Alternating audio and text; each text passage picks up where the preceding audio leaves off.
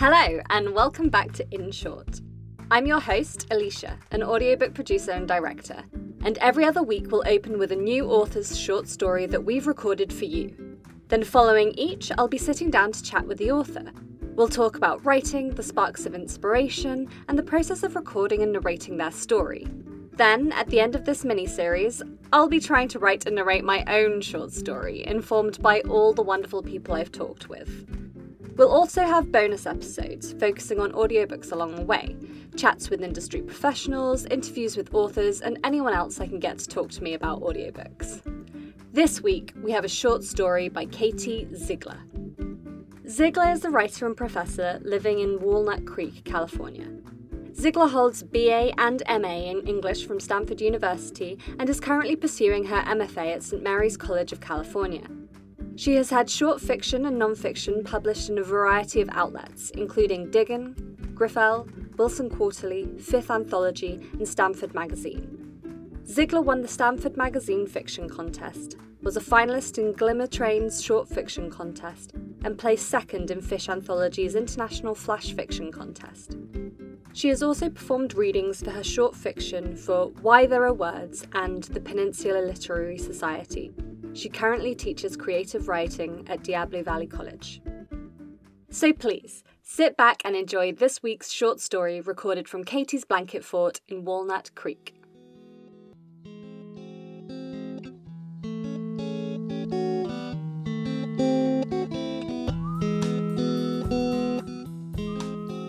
Like Rapture by Katie Ziegler.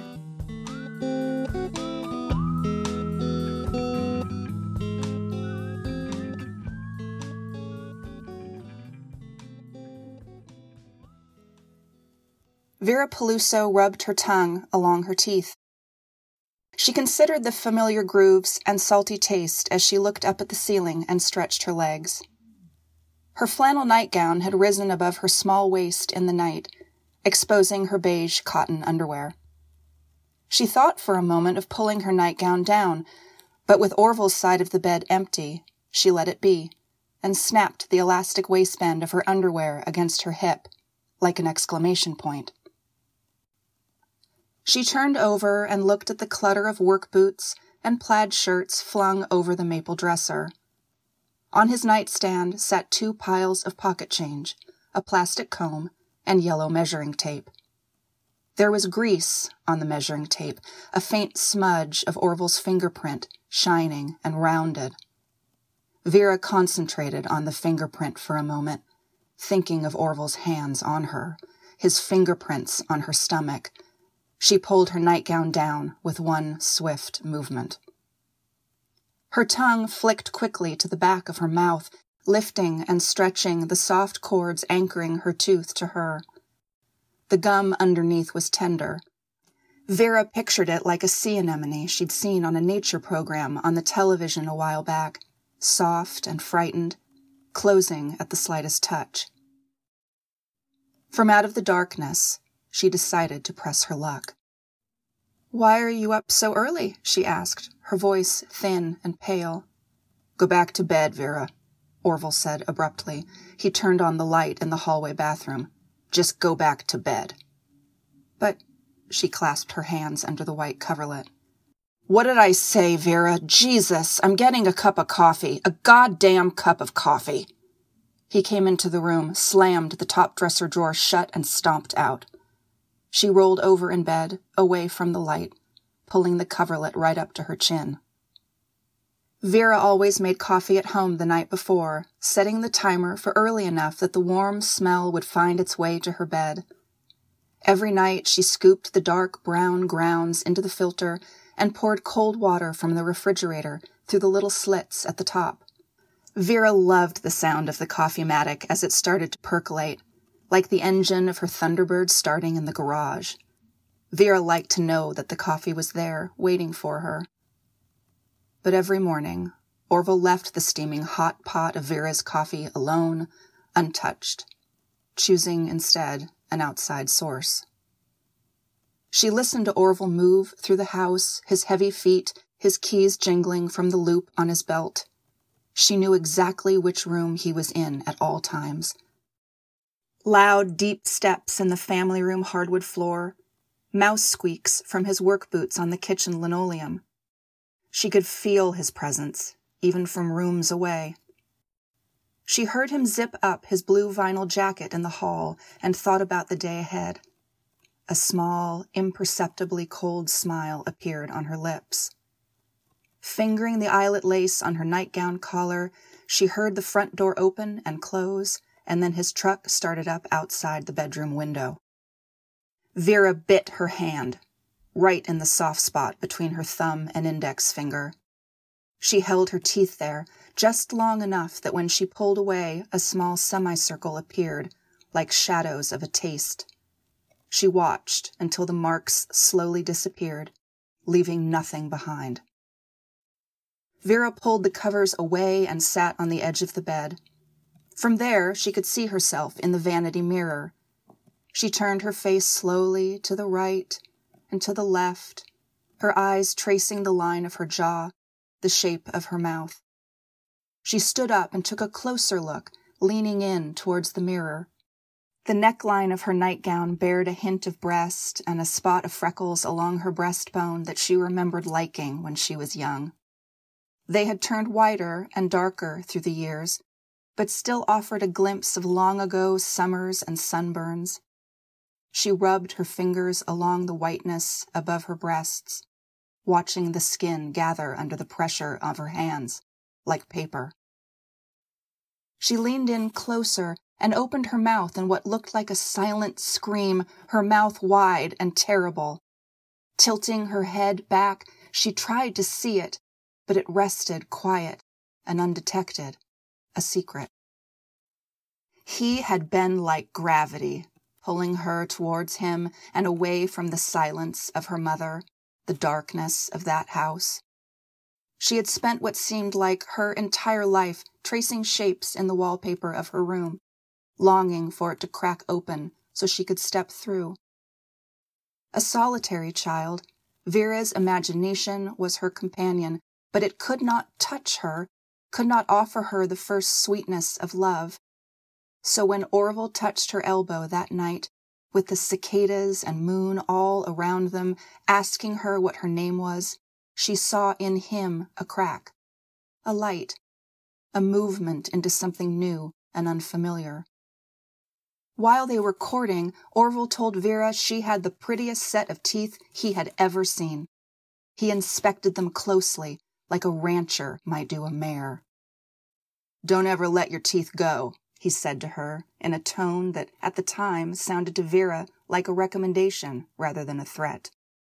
And Vera took that advice as a sign that he wanted to be with her, to admire her smile forever. She remembered checking her teeth in the beveled mirror at her parents' house for hours, studying the contours and recesses of her gum line.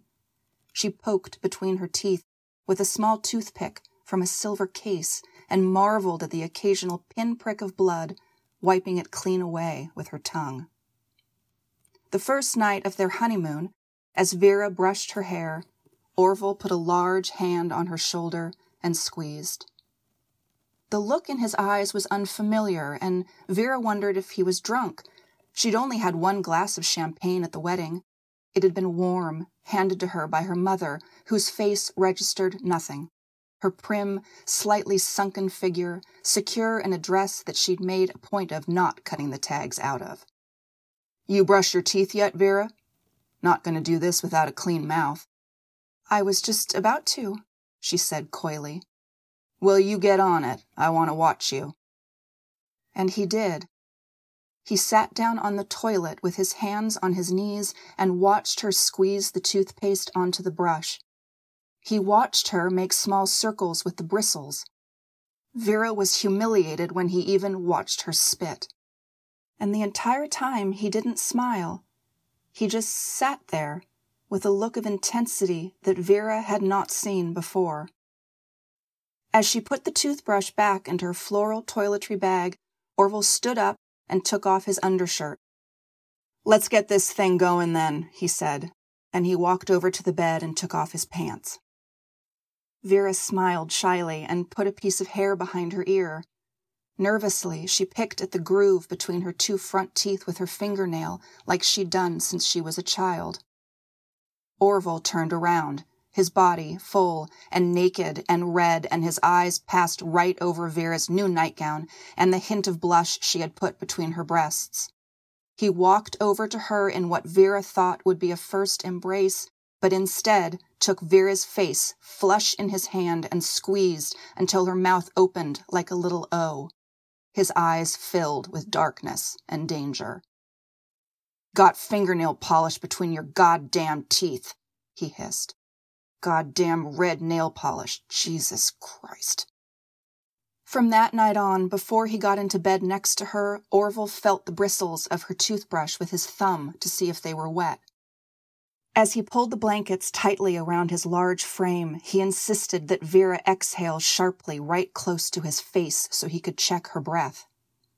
And who was she to refuse this man who had seen something beautiful in her? Once she had woken to Orville on top of her, his nose at the corner of her mouth. She lay very still, conscious of breathing through her nose.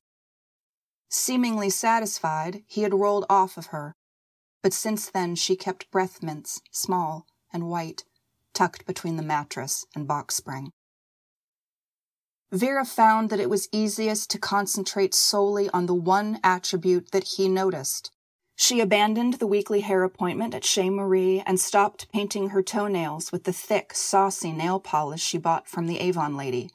Instead, she bought new toothbrushes and toothpaste, fluoride woven floss, and antiseptic mouthwash, she went every three months to see Dr. Gimple at the Lodi Dental Group on Porter Avenue.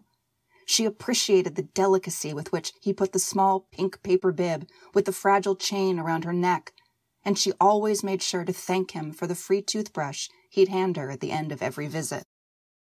My best patient, Dr. Gimple would say as he peered into her mouth. You'll have these teeth until you're a hundred and two, Vera. Even if they made it until then, Vera hoped she would not. Orville liked to tell her to smile in front of company.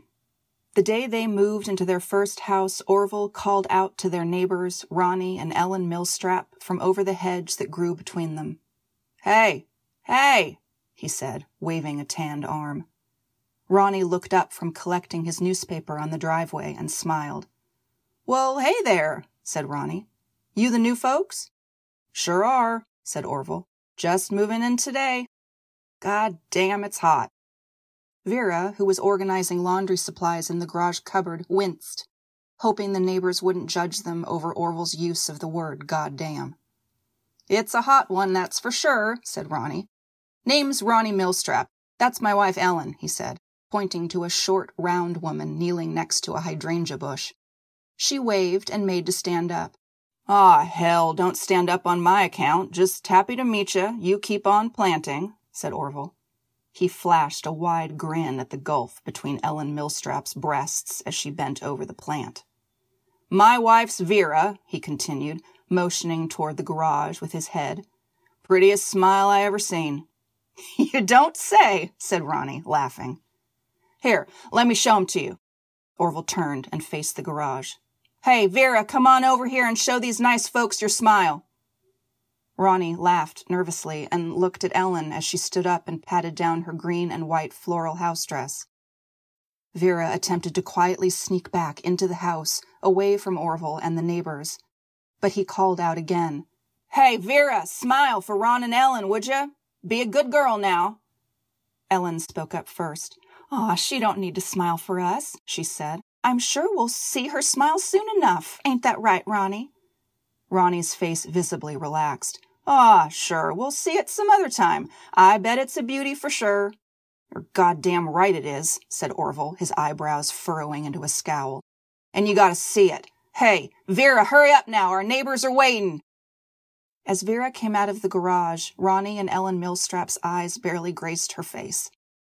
Vera slowly walked to the hedge, the wetness from the freshly watered grass soaking through her white cotton socks. Her house dress was similar in pattern to Ellen's, and she wished she could comment on it, change the subject somehow before this all started. One look at Orville, though, and she quickly smiled towards Ronnie, feeling her lips pull taut against her teeth.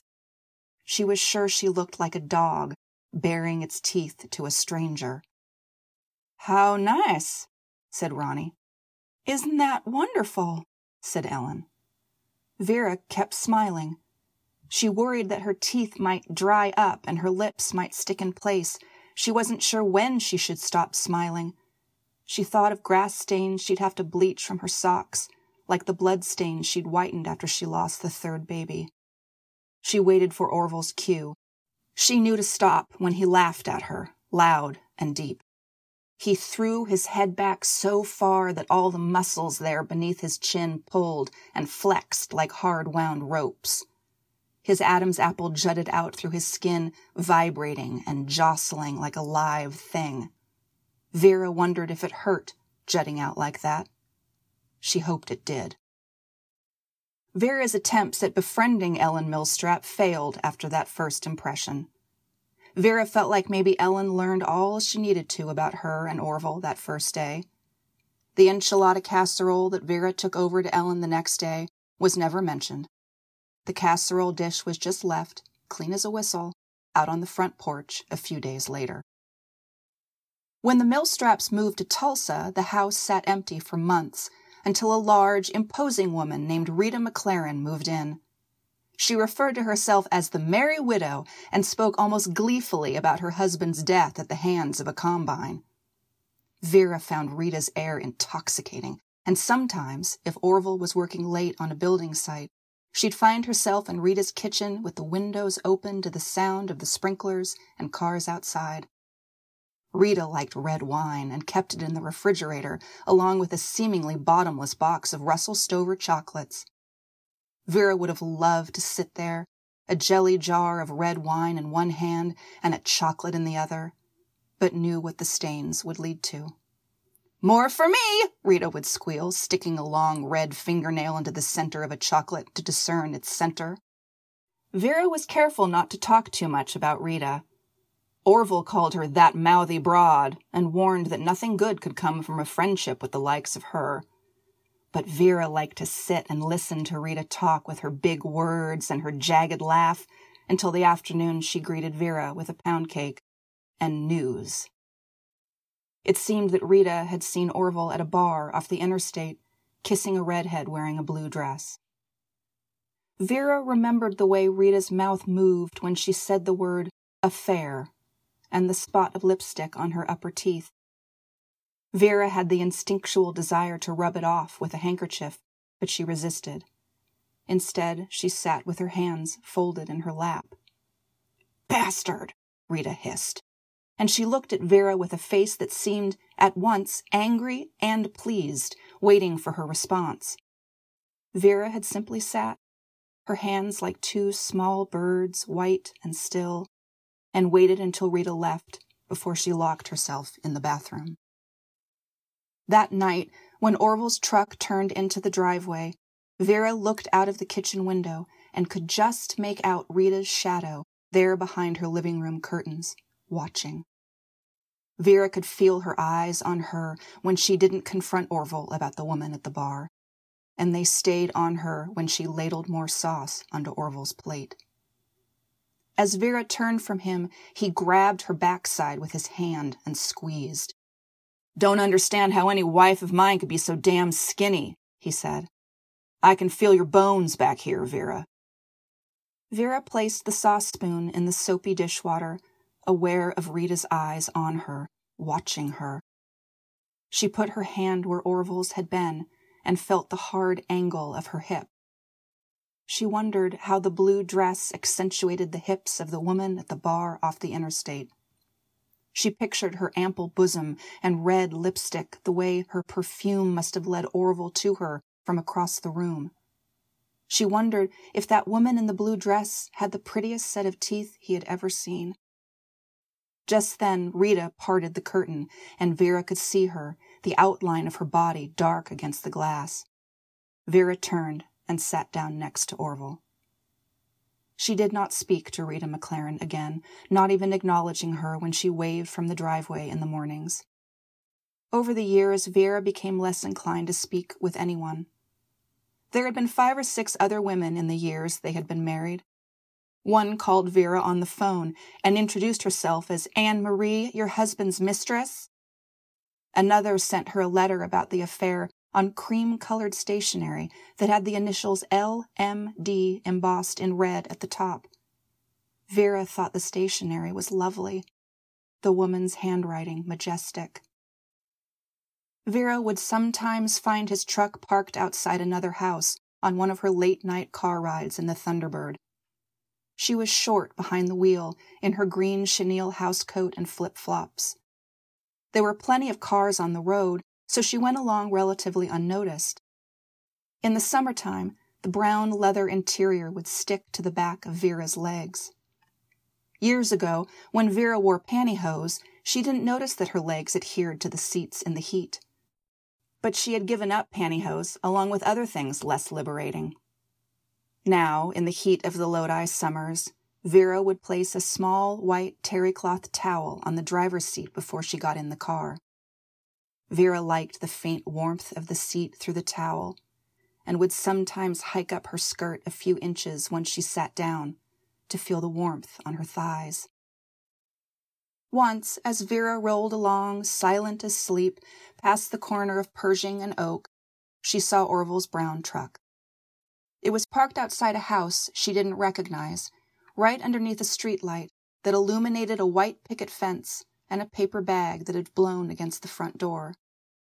She was glad of the darkness of the car at that moment, and she parked down the street and watched the house from the rearview mirror. She kept the radio on, and a slow country song she used to like started to play. The singer's voice was low and deep, and Vera felt strangely calm watching the paper bag flutter against the screen door like a butterfly, and she wondered who the woman was she wondered what body parts he complimented on her, on the others. A bust line, the curve of a hip, the nape of a neck. The door opened and Orville was there, the shirt she'd ironed just that morning, untucked from his work jeans, his hair a tousled mess. All she could see of the woman was a long white arm, a hint of bare shoulder, stark against the darkness of the doorway. Moths flew in crazy circles against the porch light, and Vera watched, listening to that man's baritone song on the radio. Orville walked, his stride long and confident, then he stopped and turned. Not toward Vera, waiting quietly, but back toward the white arm, the hint of shoulder still visible. He paused, ran his fingers through his coarse hair, and walked back to the house. By the time he got to the front door, the white arms enfolded him, and he closed the door behind them with his foot. Vera adjusted herself in her seat, her breath shallow. Leaning toward the glove compartment, she retrieved a small silver case. Opening it, she took a wooden toothpick and held it up in the dark, her eyes adjusting just enough to see its slight outline. Carefully, she opened her mouth and with a sigh that to some might sound like rapture, forced the toothpick under the gums of her top teeth until the wood snapped like bone. She pretended to be asleep when he got home that night, not stirring when he crawled into bed beside her. It was only when he began to snore that she tiptoed into the kitchen, pulling open the cupboard slowly so as not to make a sound. When she found the martini set that her mother in law had given them for their wedding, she placed it on the counter. The silver shaker was engraved with a tipsy looking man in a bowler hat. Vera remembered the taste of that first martini with Orville, the cold bite of it against her tongue. How he had toasted her, and when their glasses met, a rivulet of vodka had spilled onto her wrist. Orville had leaned over and with his tongue lapped up the vodka, and then, without warning, bitten her until she'd winced. Rooting around, Vera found what she'd been looking for. She lifted the metal cocktail picks from their container, four of them, long and silver. She placed them in her robe pocket, and after putting the martini set back, returned to bed, replacing the white breath mints with new, more helpful tools. She could move it with her tongue now, the tooth, Just one small sinew remained, the tissue underneath raw and angry, but if she positioned it correctly and kept her teeth held tightly together, it held in place. It hurt to smile like that, but she had managed to hide it from Orville that way. Only when he turned would she allow it to loosen, the taste of blood in her mouth a welcome tonic to all that ailed her. She could have just done it herself, but when it was time, Vera felt she deserved to see him again. She'd neglected her quarterly visits while she'd worked and wanted for him to see what she'd accomplished. The receptionist's voice was not familiar to Vera, but she had been so kind. She rolled her R when she said Vera's name, and Vera thought it made her name sound like a poem. Oh, I'm so sorry to hear that, the receptionist said. Yes, let's see if we can fit you in as soon as possible. As she took her hair out of the pink sponge curlers, she fiddled with the tooth, flicking her tongue against it so that it slipped like a tethered ball. She sprayed perfume on her wrists and chest and dabbed a bit into the part of her hair. She hadn't worn earrings in so long that she had to re-pierce them with the stems of her pearl earrings, pushing the tiny rod into the skin at the back of her earlobe and leaving a small dot of blood on her fingertip. She gathered her purse and her keys, locked the front door behind her, and walked to the Thunderbird. The day was hot, and the air clung sultry against her. She opened the car door, and a wave of heat erupted from the interior. She thought for a moment of placing the terry cloth towel on the leather seat, but instead looked quickly around and lifted her skirt up before sitting down. The familiar burn, so often muted by the cloth, was at once excruciating but melted into desire, and she sat for a moment, allowing herself to feel it. Vera took a compact mirror out of her purse and took a long look at herself. She didn't smile. No one was forcing her to. She just stared for a moment, gathering herself, and drove off. When Vera checked in with the receptionist, she looked just like Vera had pictured her. She was petite with a little black bun low at the nape of her neck. She told Vera to take a seat, and the doctor would be right with her. Vera fingered the pages of a glossy magazine, her tongue occasionally finding its way to the soft bud at the back of her mouth. The receptionist called Vera's name, rolling her R's just like she had on the phone, and Vera rose triumphantly and walked into the room with a plastic number four on the door. A dental hygienist, whose name tag read Helen, shook her hand and told her to sit in the reclining chair in the middle of the room. And how are you today? Helen asked, busily setting out all sorts of shining instruments for the procedure. I'm just fine, thank you, said Vera. Her voice was strangely confident. Just fine. Well, that's great, said Helen. Sounds like you've had some trouble with your tooth, but you seem cool as a cuke. Vera laughed. She always liked the phrase cool as a cuke, and it felt good to laugh out loud. Now, said Helen, securing the small paper bib around Vera's neck, let me get some x rays of those teeth of yours so we can get an idea of what shape your mouth is in. She reached into the pocket of her scrubs and pulled out a little folding piece of x ray film. She took off the packaging around it and told Vera to open wide. She placed the film between the molars on her left side and told her to bite down. The film cut a little into the side of Vera's mouth and she winced. Oh, it'll just be a minute there, dear. Hold on, I'll take the picture. She left the room, and the next thing Vera heard was a small buzz, like a little robotic burp, and then Helen was back in the room. Helen took similar x rays of all of Vera's teeth that way and then left the room for a moment. While she waited, Vera tapped her feet together at the end of the reclining chair. She felt like a little girl in a big easy chair whose legs dangle off the sides in black patent leather shoes. Soft music was piped into the room through a speaker near the ceiling, and Vera recognized the song but couldn't quite remember the name. She hummed along, tapping her feet together, and smoothing out the creases in her skirt. Helen returned, and with a smile, asked Vera to open her mouth.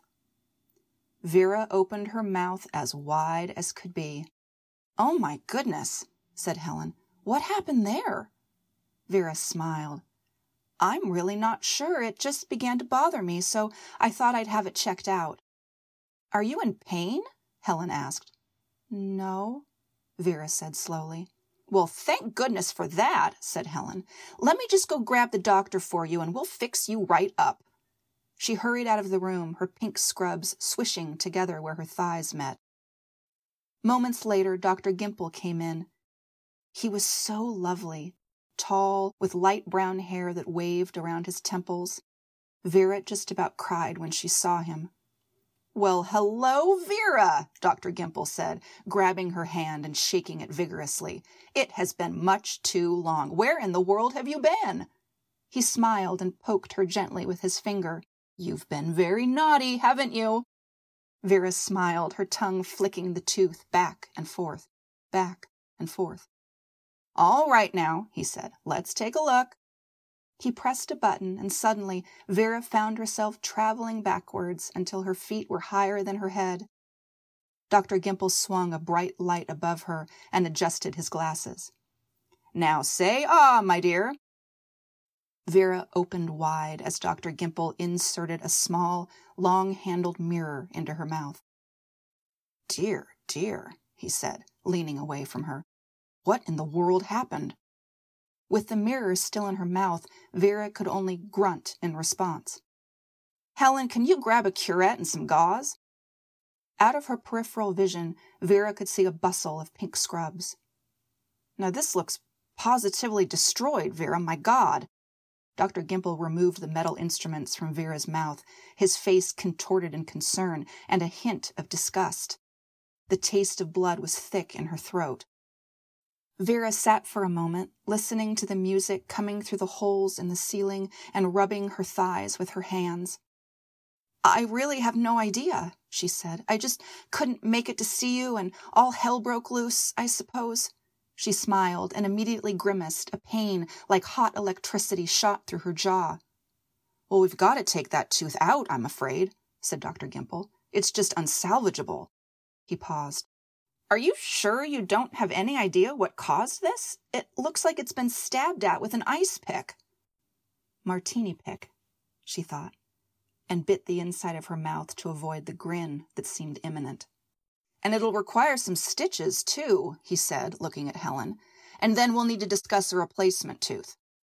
Vera quickly turned to him, a silvery feeling at the base of her stomach. No, I'll be fine, she said. I don't need a replacement. Dr. Gimple laughed softly. now, Vera, there's no need to be nervous about that. We can either do some sort of bridge or we could discuss some sort of implant. You'll want a new tooth there, shiny and new. I'd rather not, she said matter of factly. But thank you all the same. Her voice was unfamiliar to her. There was a quality to it she couldn't quite put her finger on. She was reminded of Rita's laugh, low and muddied by cigarette smoke. Helen came into her eyeline, her round cheeks rosy and slightly glossy. Vera, Helen said, you'd be amazed by these new teeth. They're not making them from wood any more. Dr. Gimple chuckled nervously and placed a hand on Vera's shoulder. All right then, Vera. Good? Vera straightened the paper bib at her throat. No, thank you, she said. We'll just leave it for now. And as if irritated, or disappointed, Dr. Gimple sighed heavily and shook his head. Women, he muttered under his breath. Then, straightening, he called to Helen. Well, okay then. Let's get this tooth out of there before it does any more damage. Helen, let's get some Novocaine ready. Vera, you want some laughing gas? Vera couldn't think of anything she'd want more. And when she breathed in, it was like the perfumes she'd taken from the magazines over the years. The world bent slightly at the edges, and she felt her legs lifting as if weightless. She was aware of Dr. Gimple near her, his face so close she could have kissed him. And the light above her was the sun, spreading over her body like gold. When it was over, she brought her legs down from the chair onto the floor and stood up, steadying herself against the chair. From where she stood, she could see out the window into the parking lot and just beyond there were a few trees and the curve of a street. Vera picked up her purse and walked to the receptionist's desk. The receptionist stood. She couldn't have been more than five feet tall in heels, and Vera noticed her soft pink dress had a small white pin in the shape of a tooth right above her left breast. Once standing, the receptionist put a hand out and took Vera's hand in hers. God bless, she said, squeezing Vera's hand. God bless. Outside, Vera's eyes had to adjust to the sunlight. She put her right hand up against her forehead to see. The heat had softened a bit as Vera got into the car. Her mouth felt oversized and heavy. She reached up to touch her jawline and couldn't feel her fingers against her skin like a phantom hand caressing the air. She looked at herself in the rearview mirror, her cheek swollen, but not so much that a stranger would be able to tell something was missing. She could walk through the door without so much as a shift in the balance of her stride. Dr. Gimple called it a pocket, and she liked the word as if she could fill it with coins or bubble gum or secrets. Dr. Gimple had told her it might take a few hours for the sensation to come back, but she didn't mind. It was there. She knew it. It was hers, dark and quiet, like a shadow, like a lover. As she pulled into the garage, the tennis ball hanging from a string edged toward her windshield. She remembered when Orville had hung it when they first moved in. It'll tell you when to stop, he said, and she had obeyed, inwardly praising herself on the precision with which she parked, just kissing it before putting on the brake. She gathered her purse and let herself in. She was hungry, but Dr. Gimple had told her not to eat or drink until the feeling came back into her mouth.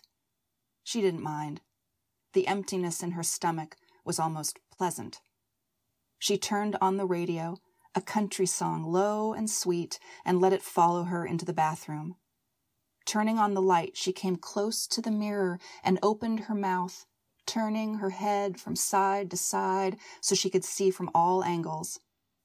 The effect was slightly shocking, but Vera continued her investigation, even seeing if she could place the tip of her finger all the way through the space where her tooth had been.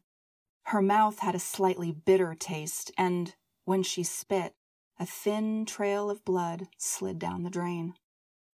Vera, he called, you in here? She could hear the front door slam, his feet on the floor.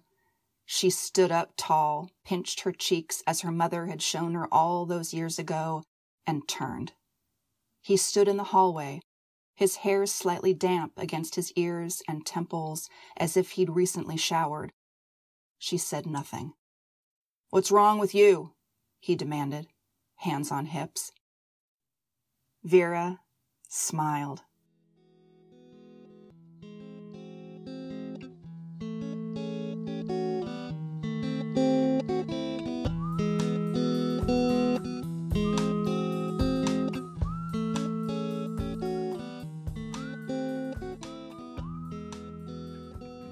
Hi, Katie. How are you doing? Hello. Oh my gosh, it's so nice to speak with you. Thank you so much.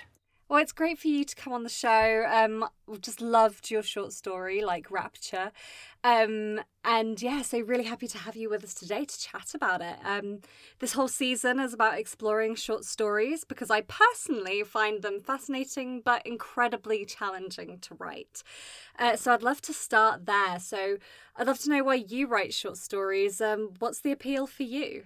So it's interesting. And when you say that they are challenging, they are. They are their own beast in and of themselves because I think that, that we are forced as writers to give our readers this slice of life, a slice of experience, but that has all of the emotional resonance of much longer piece. Mm. And I think I, I teach college English as well, and I spend right. a lot of time working with my students on the differences between flash fiction and short stories and what each accomplishes. Could you give us a quick rundown of that?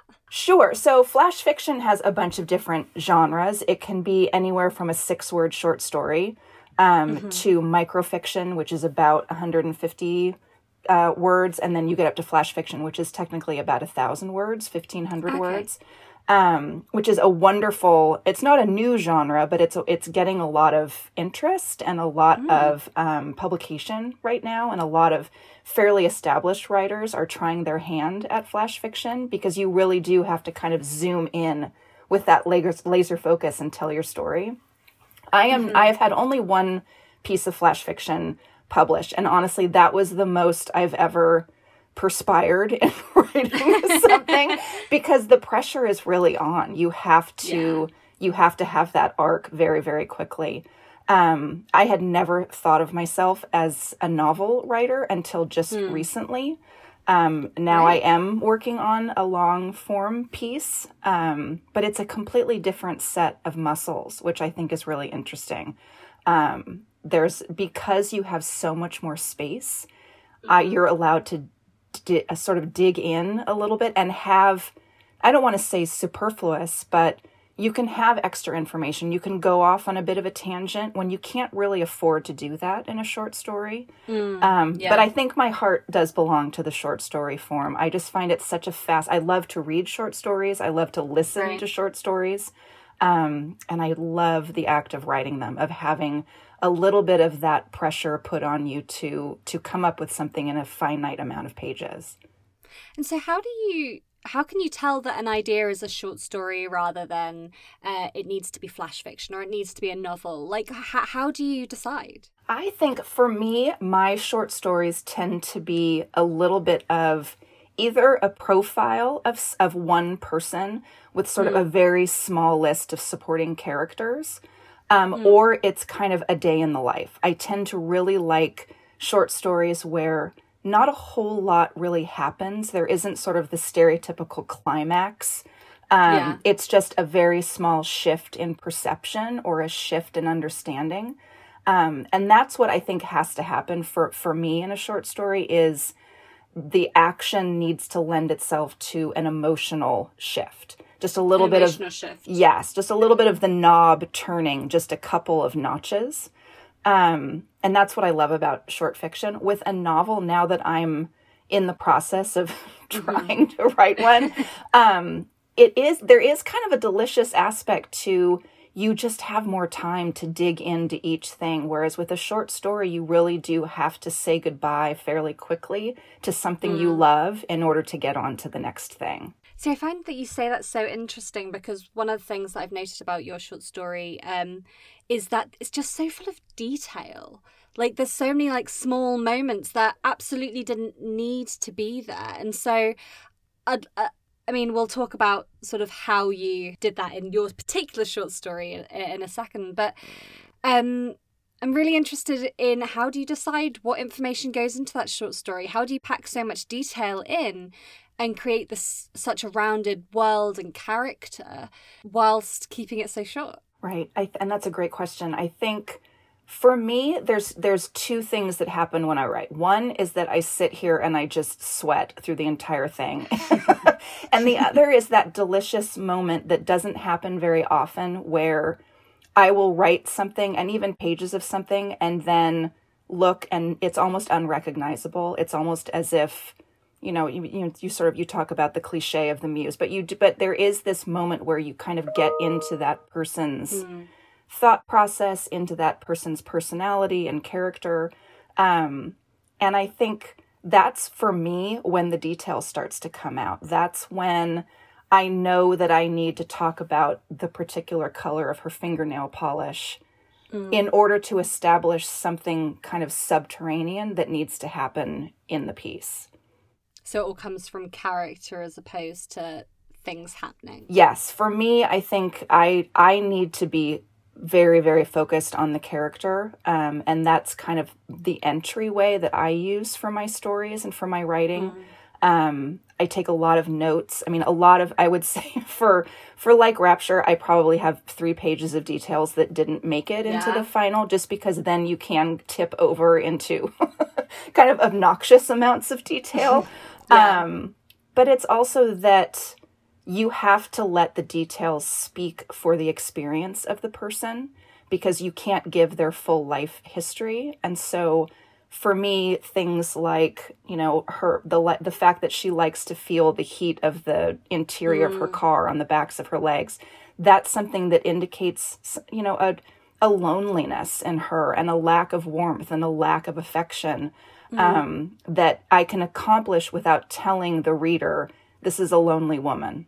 Yeah, the classic sort of show, don't tell. Yeah.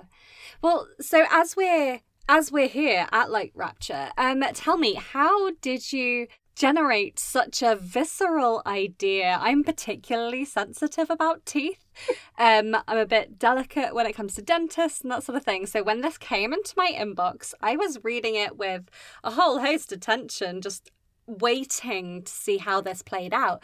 So tell me, how did you come up with like Rapture? So it's interesting because I too share the dental phobia, and I always have. And I think it's a combination of that and my paternal grandmother. Um, for whatever reason, when she came of a certain age, she decided that she wanted to have all of her teeth pulled um, yes, no, I know, and have and just have dentures. That she was done wow. caring for her teeth. That it was time to just not have to worry about it anymore. Um, and it was rather preemptive, and it was not due to you know a lack of dental hygiene. It was just a decision that she made, which I was very young when this happened, and I mm. never had a conversation with her about it. But it stuck in my head for yeah. decades. That what what if not her, I, am not saying that this was any of her sort of mental, emotional mm. um, dealings about this particular situation, but I did always wonder what could what could propel someone to make a decision like that? What could propel someone to want to, for all intents and purposes, kind of harm themselves in a way? Mm. Um, and so it it just stuck in my head. And this is a piece that I have been working on and fiddling with for years and years and years. And it's gone through many different iterations. I've had yeah. versions where she did have all of her teeth pulled, where she didn't do anything to her teeth. And it was really through the process of, I'm in an MFA program right now, and it was through the workshop process um, mm. where my advisor basically said, Look, can you think of a situation where you could just have her really play around with that one tooth? Mm. I think all of them is too many, even though that is sort of factually accurate for your yeah. personal experience.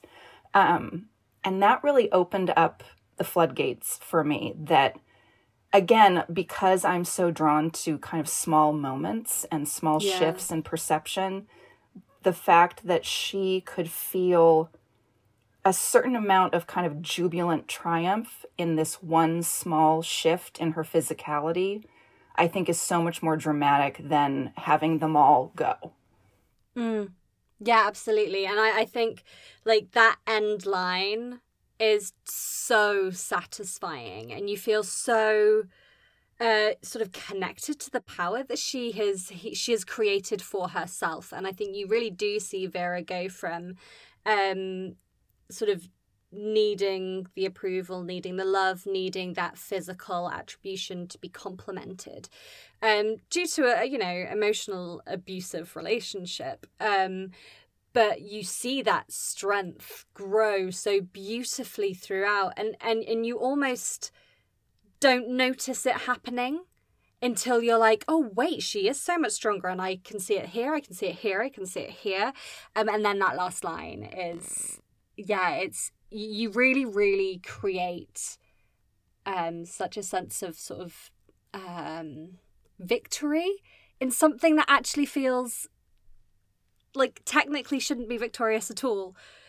The shift in her as a character is, yeah, it's so strong. Um, and so I want to before we get into the performance of this and kind of how the writing played off into the, the narration, I'd love to know about your own listening experience with audiobooks. Um, are they a part of your reading routine? Like how how how is that for you? So I am actually this is such a delight to talk about this because I am I love listening to audiobooks and I always have. I mean, I'm old enough now that I will not refer to them as books on tape, but that's what they were. um, and we really, I mean, I, growing up, we listened to books on tape. On I'm an only child. We used to drive. I grew up in Northern California. We would go mm. on these long family trips, um, and I think in order to keep me entertained in the back seat, we would listen yeah. to. We would go to the library and check out books on tape and listen to them. And I just, I've always been an avid reader. I've always had my nose in a book, and mm-hmm. this was just another point of entry for me into literature yeah. was listening to it. Um, and I think it's a very different experience between digesting something visually and digesting something, um, you know, from from a real physical standpoint through your ears. I think I think that there's so much nuance that can come through in a reading.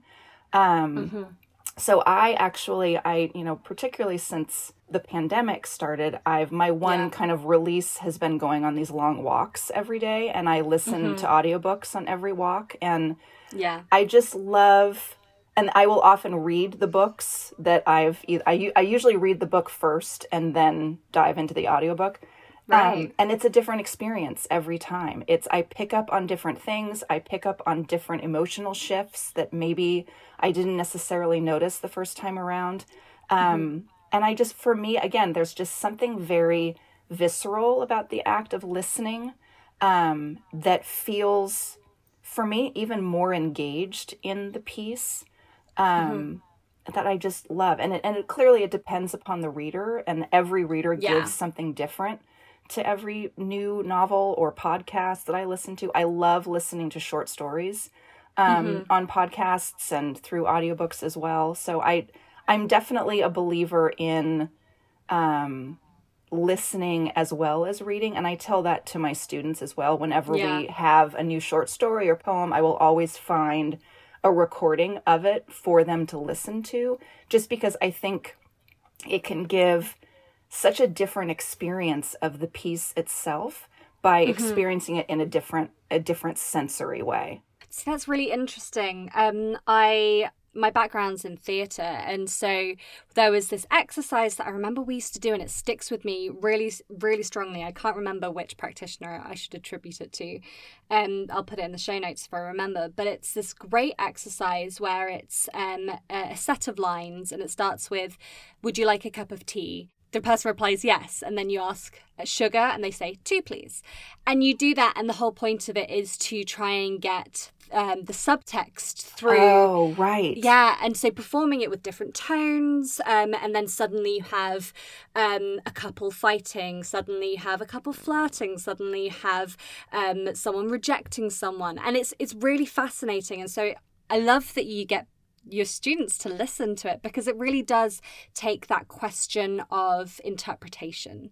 Um, and having your own reading experience it all happens in your head. Um, and then having it outperformed for you it starts challenging what you read and adding to or taking from. So i, I love that you do that. It is and i think it, it there is so much theater in it um, mm. that even i'll admit on my walk luckily no one can see me on my walk well hopefully hopefully no one can see me but i'll find that when a facial expression is described in an audiobook i find myself mimicking you know what i mean because you want you yeah. want to feel like you're part of the experience of the story and there's mm. something about listening to it that that just opens it up in a different way i think I'm really interested to know that uh, as someone who has listened to audiobooks sort of from a young age and it has always been a part of your experience, I'm really interested to know um, sort of how audiobooks have changed for you from um, that young age to now, either in your uh, sort of uh, receiving of them or in how they're being performed. I'd be I'd love to know. I think one thing that I I've found that I love so much is um well in the day I mean in the days of listening to audio I remember very specifically when my husband and I drove cross country um before we got married. We drove from mm. Maine to California, which was and at the time it was still cassette tape players in a car. and we, I remember so viv- vividly that we listened to Smilla's Sense of Snow. Mm-hmm. And I just remember being so frustrated by the end of the tape because then you'd have to eject it, turn it over, and, and there was such a break in the fluidity of the story. There was such Yeah. that, and you hadn't caused it. It's not like when you have to pause and, you know, Yeah. cross the street or do something. And so for me, the joy of audiobooks now is that it's one unadulterated story. Yeah. And there doesn't seem to be I I've never listened to anything abridged. I don't like the idea of someone saying, No, we're Me gonna take this out. Um yeah. and now I feel like there's been a shift in that as well that I feel like there's that really you don't see abridged as often as you did in you're the old days because now there's just this unadulterated access to it and you can Mm. have these long periods of time and that's that to me I love the full immersion of it. I love the um I also love feeling like you get used to the narrator's voice and you Mm. almost in in addition to having a relationship with the characters and with the story, you end up having this strange sort of relationship with the narrator as well. Yeah. And you come to trust them, even if they're an unreliable narrator. You come to trust them that they are going to tell trust you the voice. the yes familiar. yes and that you that they are going to tell you this story in the best way possible and i love that aspect of it that they have your best interest as a listener at heart Yeah, I find it really interesting when you get um so I mean some authors their stories their narrators are so like you have such a strong narrative voice and you get a real sense of a character in the narration themselves and, and others they kind of go for much more of a blank canvas sort of noticing Yes.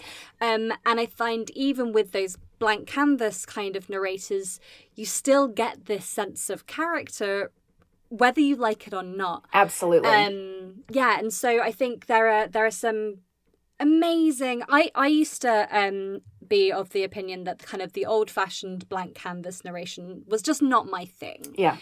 Um but now as i listen more and more and i'm working in the industry i find that there are these stories that really need that skill um, and there are there are narrators like, um, for example, Julia Whelan, um, who who is so good at character, so good at voice, and so good. Um, but then when it comes down to narration and kind of that blank canvas, I'm doing air quotes for listeners. yes Um, it's such a skill to be able to try not to have an opinion in your voice. yes Um, and I love how she does it because she she can do everything, you know. Right. Um, and so just yeah, I, I find it really fascinating that kind of balance of how much character can you put into a narrative yes voice. yes absolutely and i think it's interesting to consider how much again to your point of like the blank canvas or just Mm. how invested i'll sometimes see if i can sort of suss out if the if the narrator has an opinion about a character has an opinion Mm. about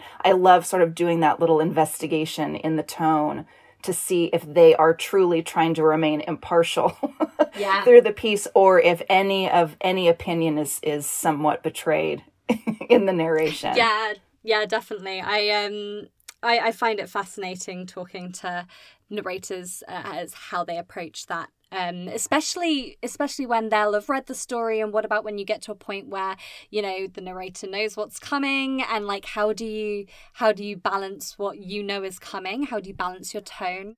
Because they don't have instant feedback. Right. It's such a delicate balance. It's such a yeah, I, I I find them truly, truly fascinating how they manage to do it so well. yeah.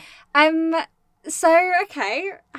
Now you listen to lots of audiobooks. How was it listening to your story? Well, I have to thank you because I feel like you had such a wonderful understanding of Vera's voice um, and her experience. And so, in our conversation leading up to the recording, I, I just found all of your ideas and all of your thoughts about the recording to be so helpful and also so freeing um, because this story has lived in my head for so long that, um, and I have read it a couple of times at a number of literary salons and readings and things. Um, and it's different every time. And even, even though I'm Yeah. the writer of it, you pick up on different things and you, and you try to bring that through in your intonation. Um, but I think for me, listening to it, once I could sort of remove that self-deprecating, like, oh dear, that's my voice, right? Like once you can, once you can get over, you know, that that initial horror. Um, you are not alone in feeling that. I think it was so wonderful to hear it not while I'm in the process of reading it because I think when I have read it, when I've read it to myself to practice or things, I'm so conscious of um, the act of reading it, the act of making sure that I'm doing this story justice. Um, and for me, the act of listening to it was just this very, um, again, this very physical experience of just being immersed for this one moment in this woman's life. Um, to the point where I could then pick up on different things that I had sort of neglected to pick up on in the writing. great. Um, just great. little shifts in in intonation, shifts in volume. Um, you know what you say with a smile as opposed to what you don't, which makes such a difference in I hope the listener's understanding of the woman and the story. Yeah, I'm I'm I'm so glad that um it was a process that you enjoyed. Oh, it was, such- lovely. Yeah, it was such a pleasure um to kind of get inside Vera's you know, kind of difficult twisted world and like her her her voice is so strong, which I think is why I was pick- like I found it so easy to connect to. Right. Um, and you were just such a natural when it came to recording it. I'm so fascinated that you have no performance background.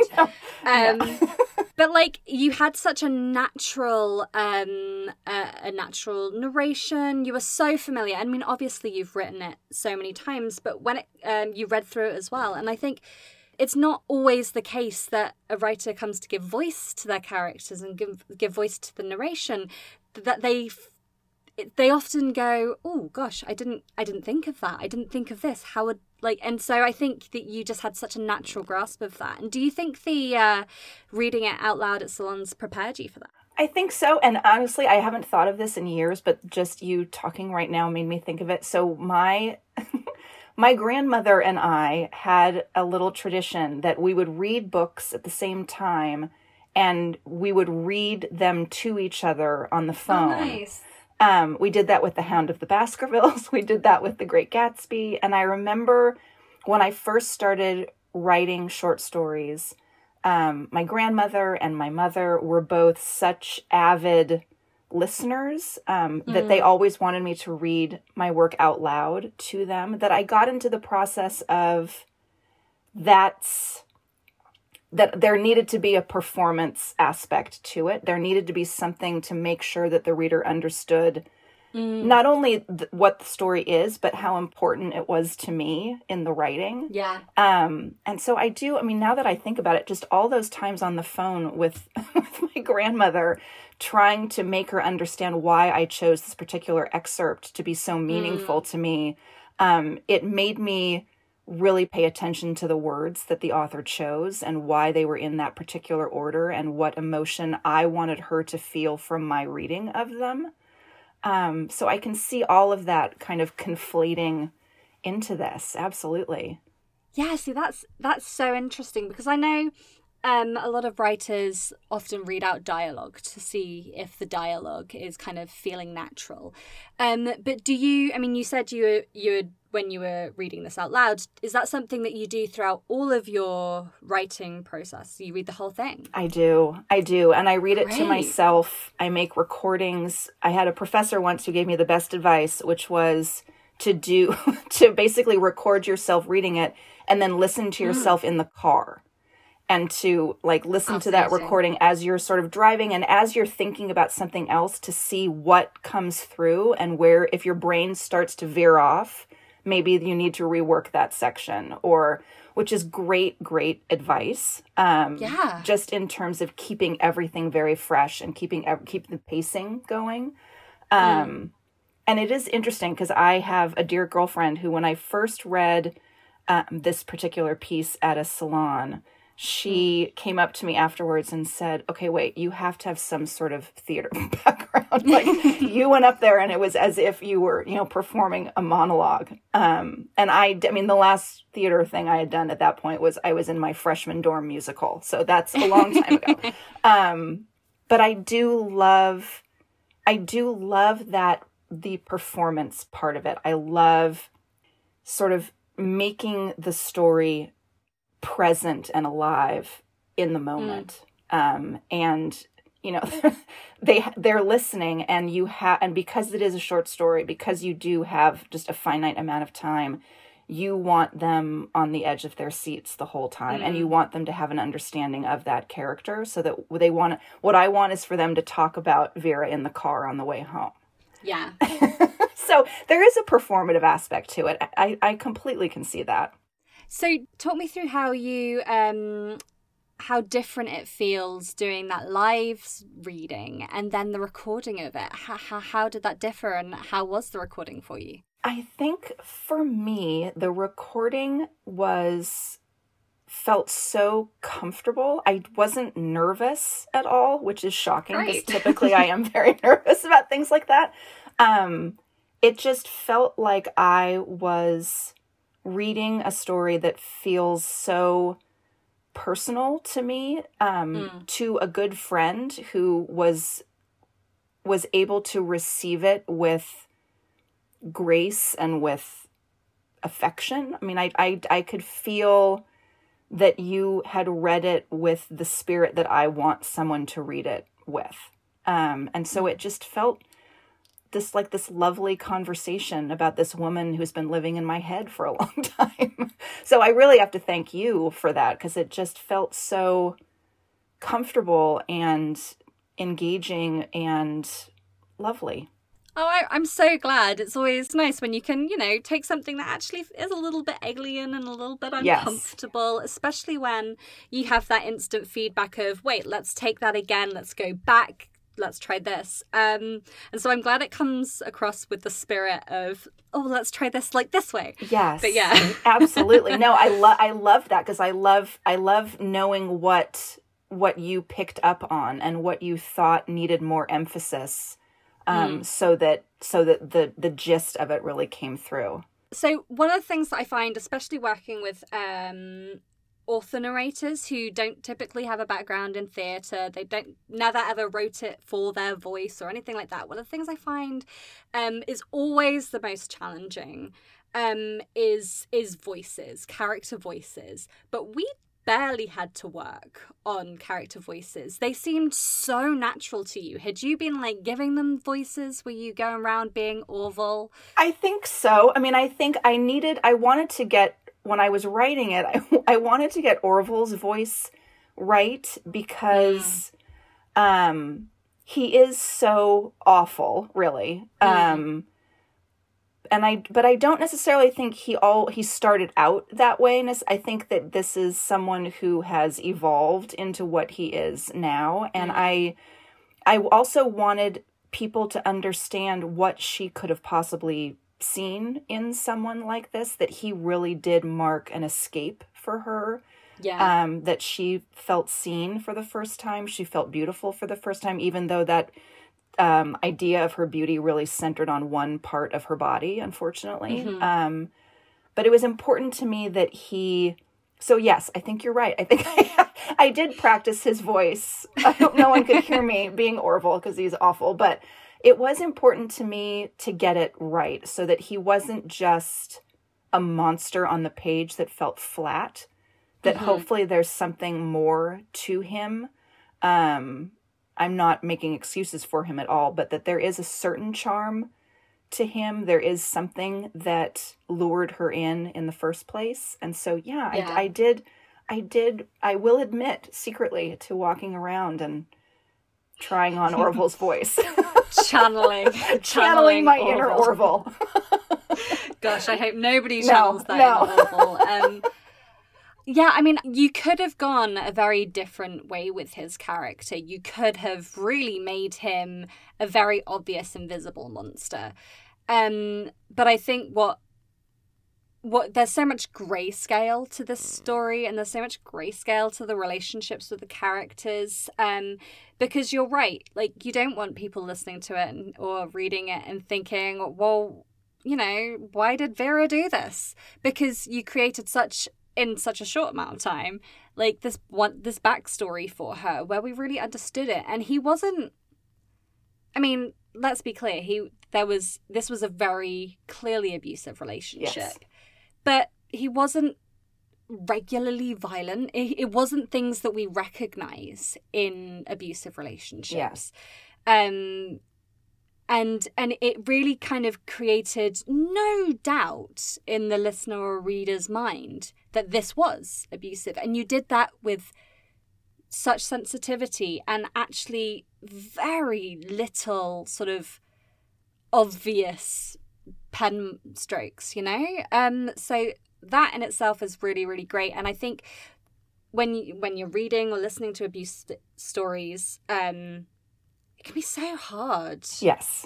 and you somehow created a story where the reader and the listener you know feel safe and that was just incredibly well done and i think your narration very sensitive um really kind of gave that as well. Oh, I'm so glad to hear that. I really am. Because I feel like for me the one of the most upsetting scenes for me in in the piece is when he tells her to smile for the neighbors and she doesn't quite know when to stop.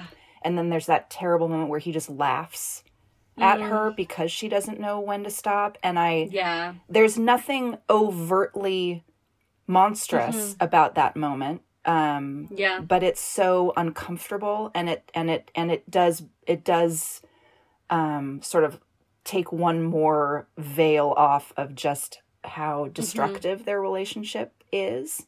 Absolutely. Um, but it's not you know per someone driving by who sees a husband wanting to show her beautiful smile off to the neighbors wouldn't necessarily see it for what it is.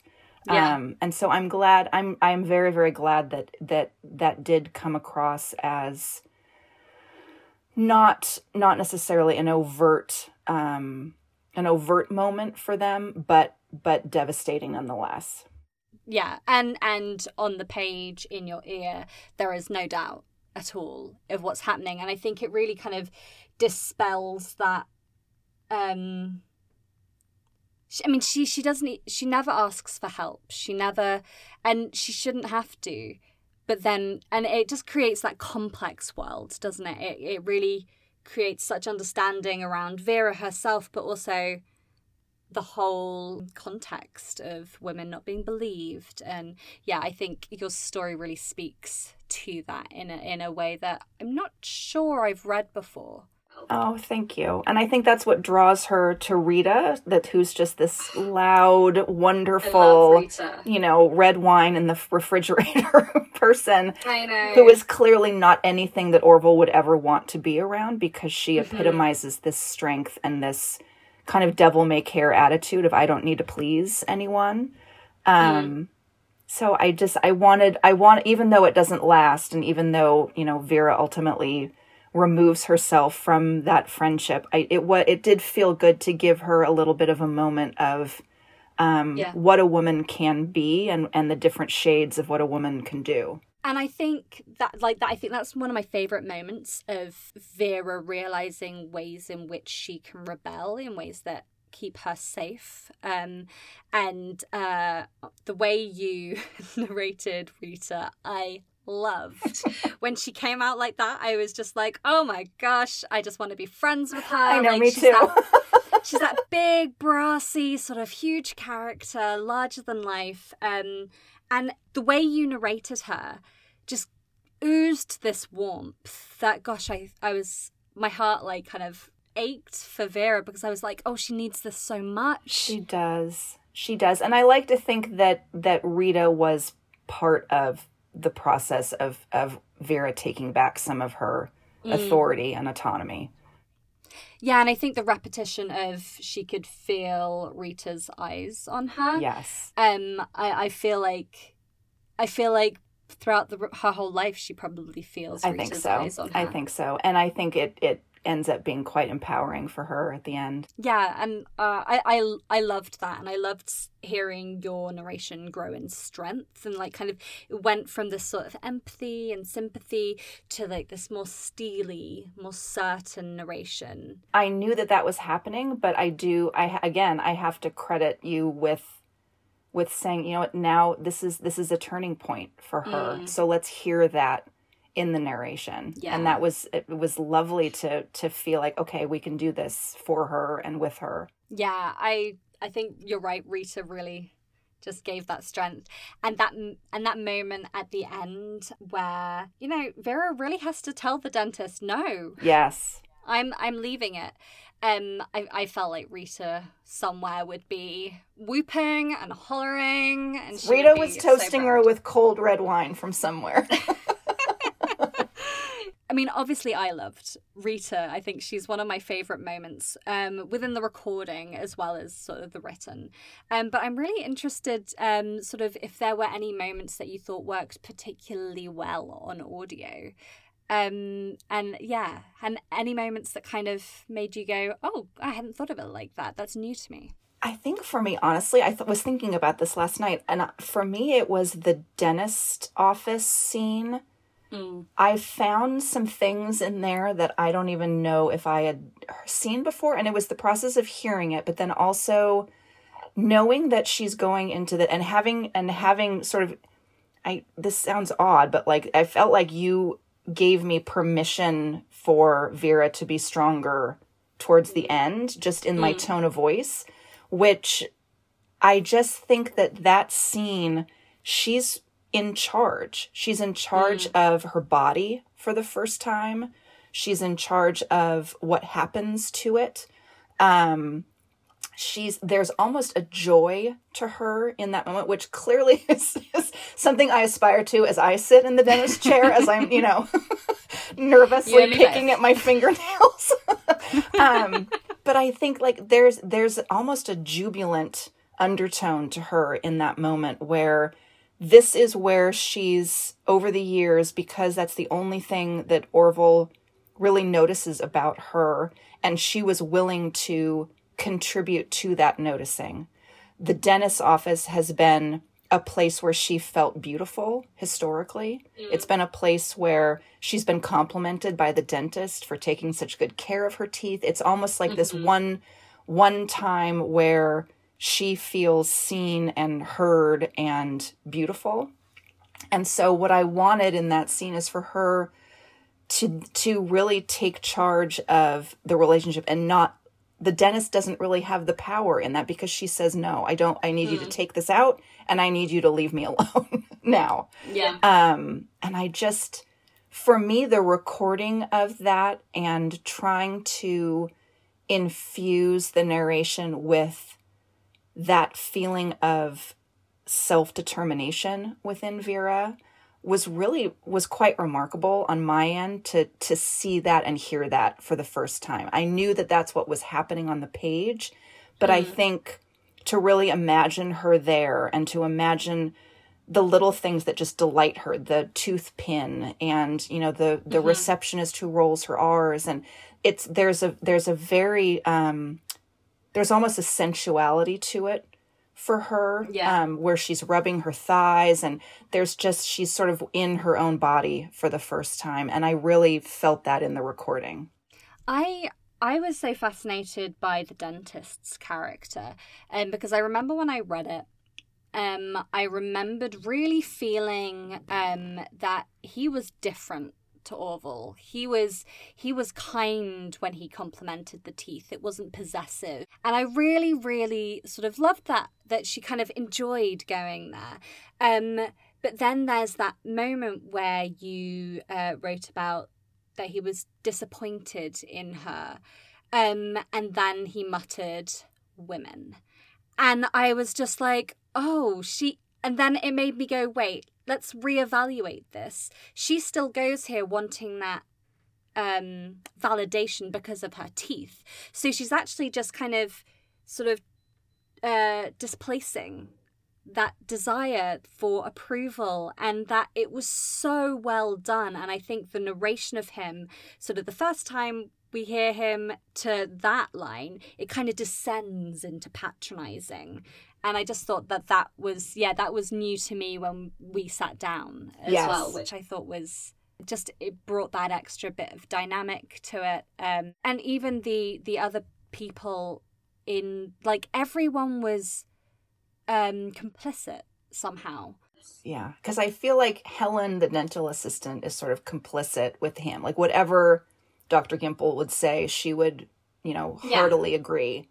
And I think somehow I wanted the receptionist to see or recognize something in Vera that she registered as being broken or harmed um and that that's why i wanted that moment when she leaves where Yeah. there's like kind of this moment of intimacy between these two women um that serves as almost like a little moment of healing balm for vera before she has to head back outside. Um, Yeah. yeah so and i i you know it's interesting you mentioned the the women the dr gimple women because that's gone in and out and in and out over the years because i've never i wasn't for a long time i couldn't settle on whether i just wanted him to be this sort of kind affable fairly innocuous man in her life but i didn't i don't i i'm i'm now at peace with having him not be that. Because i do think that he all along was a man in a position of power. And Yeah. we can't forget that. Um, and that part of the complimenting is really part of his profession. Um, and so i i did want to allow him to be flawed in that way as well for just one more example um, that feeds into vera's desire for things to be different even if it's just on the inside Yeah, and and I think the fact that the first time we see her sort of take a stand and have strength is against someone who, I mean, although she has sought approval from, um, he, he is actually quite inconsequential in her life. So it feels like you're kind of seeing her test test out this new power, new sense of strength. Um, and then that moment where she goes home and you, you're preparing yourself for it right as a listener, as a reader. Talk me through that that last line. Did you always know it was going to end like that? I didn't. I've there were a couple iterations where the dentist refuses to fix the tooth Oh, really? um, and she has to go home rather defeated. And that was an original version for a long time. And it never sat well with me, but I wasn't quite sure how to give her a moment of triumph that wasn't a little too contrived or a little too much. Um, and so when I thought about the fact that she's been told to smile her whole life, um, I, I sort of implied there was implied a bit of that from her mother of like you know what what how you're supposed to behave and the way that a woman is supposed to be in the world um, and then she marries a man who doesn't care whether she wants to smile or not. It's just the physical act of stretching, you know, her mouth open for somebody else. And I wanted her to be able to take that back, that her it's it's hers and she can dole it out when she wants to and when it's deserved. Um, and so that just that moment at the end when he really you know kind of comes at her in a negative way. And i hope that you know things aren't going to be entirely smooth for her certainly but she's found some agency. She's found um, some ownership over her own body and her own power i think. Yeah, I think um, I'm really interested to know because you talked about how it's you your short stories like to focus on these sort of shifting moments, um, emotional shifts, um, sort of decision points, um, and you really get that with this one. Um, I'm really interested to know sort of what you think happens to Vera after this. Do you, do you think about that? Absolutely. Absolutely. And I think, I mean, I, what I tend to do a lot of the time is I write past, I, I write towards what I think an ending should be. And then in the editing process, I realized that the ending was long before what I thought the ending was. Cause I Oh, love that moment of where you have that kind of small intake of breath at the end of something. and it could go on a bit longer, but then you would miss out on that yummy wondering part of, Mm. that I think is so lovely in short stories. Um, I do think about Vera a lot. I mean, I think I, I, I, I don't know if I have an, a firm grasp of what, you know, it looks like for her five years down the road, 10 years down the road, but I have spent a lot of time thinking about what that day looks like and what the following day looks like. And mm-hmm. what I kind of wanted to keep a bit unknown is whether or not he will ever notice that there is this tooth missing in the back of her mouth Oh, or if it's just something that she knows because there's that moment where she refers to like it's a pocket. She loves that idea that she could put anything in there. And then there's the moment where it's like a secret or like a lever and i think i wonder sometimes if what she needed was to have a secret that she owns and something that she can touch something that's her something that she made um, that almost serves as a coat of armor against whatever Orville can say. Oh, I, I mean, I love this story. I think Oh. it is. It was such a nice read. I mean, nice is No, I know not the right word. yeah, no, I know. but like, it's so full of tension. It's so full of wanting, wanting from Vera, wanting from you know the listener, the reader. Um, and so I'm just I'm so pleased that you were able to Oh. be part of this show. Oh, thank you so much. This has just been a delight from start to finish. I can't tell you how much I've enjoyed it. Great. Well, we I, I'll welcome any other short stories on in in future seasons, definitely. Um, and so tell us where uh, where can listeners find you if they want more? So I do have a website um, which has a sel- just selected writings and some other things on there. So if you go to Katie M as in Mary Zeigler Z E I G L E R dot com, you will find me and, and some selected writings of mine. Great. Thank you so much. Oh, um, thank you so much. Alicia. I really appreciate it. Thank you so much to Katie for sharing her story and process with us this week. And thank you to Teddy Merricks, my one man production team for the music and logos. And thanks, of course, to you for listening.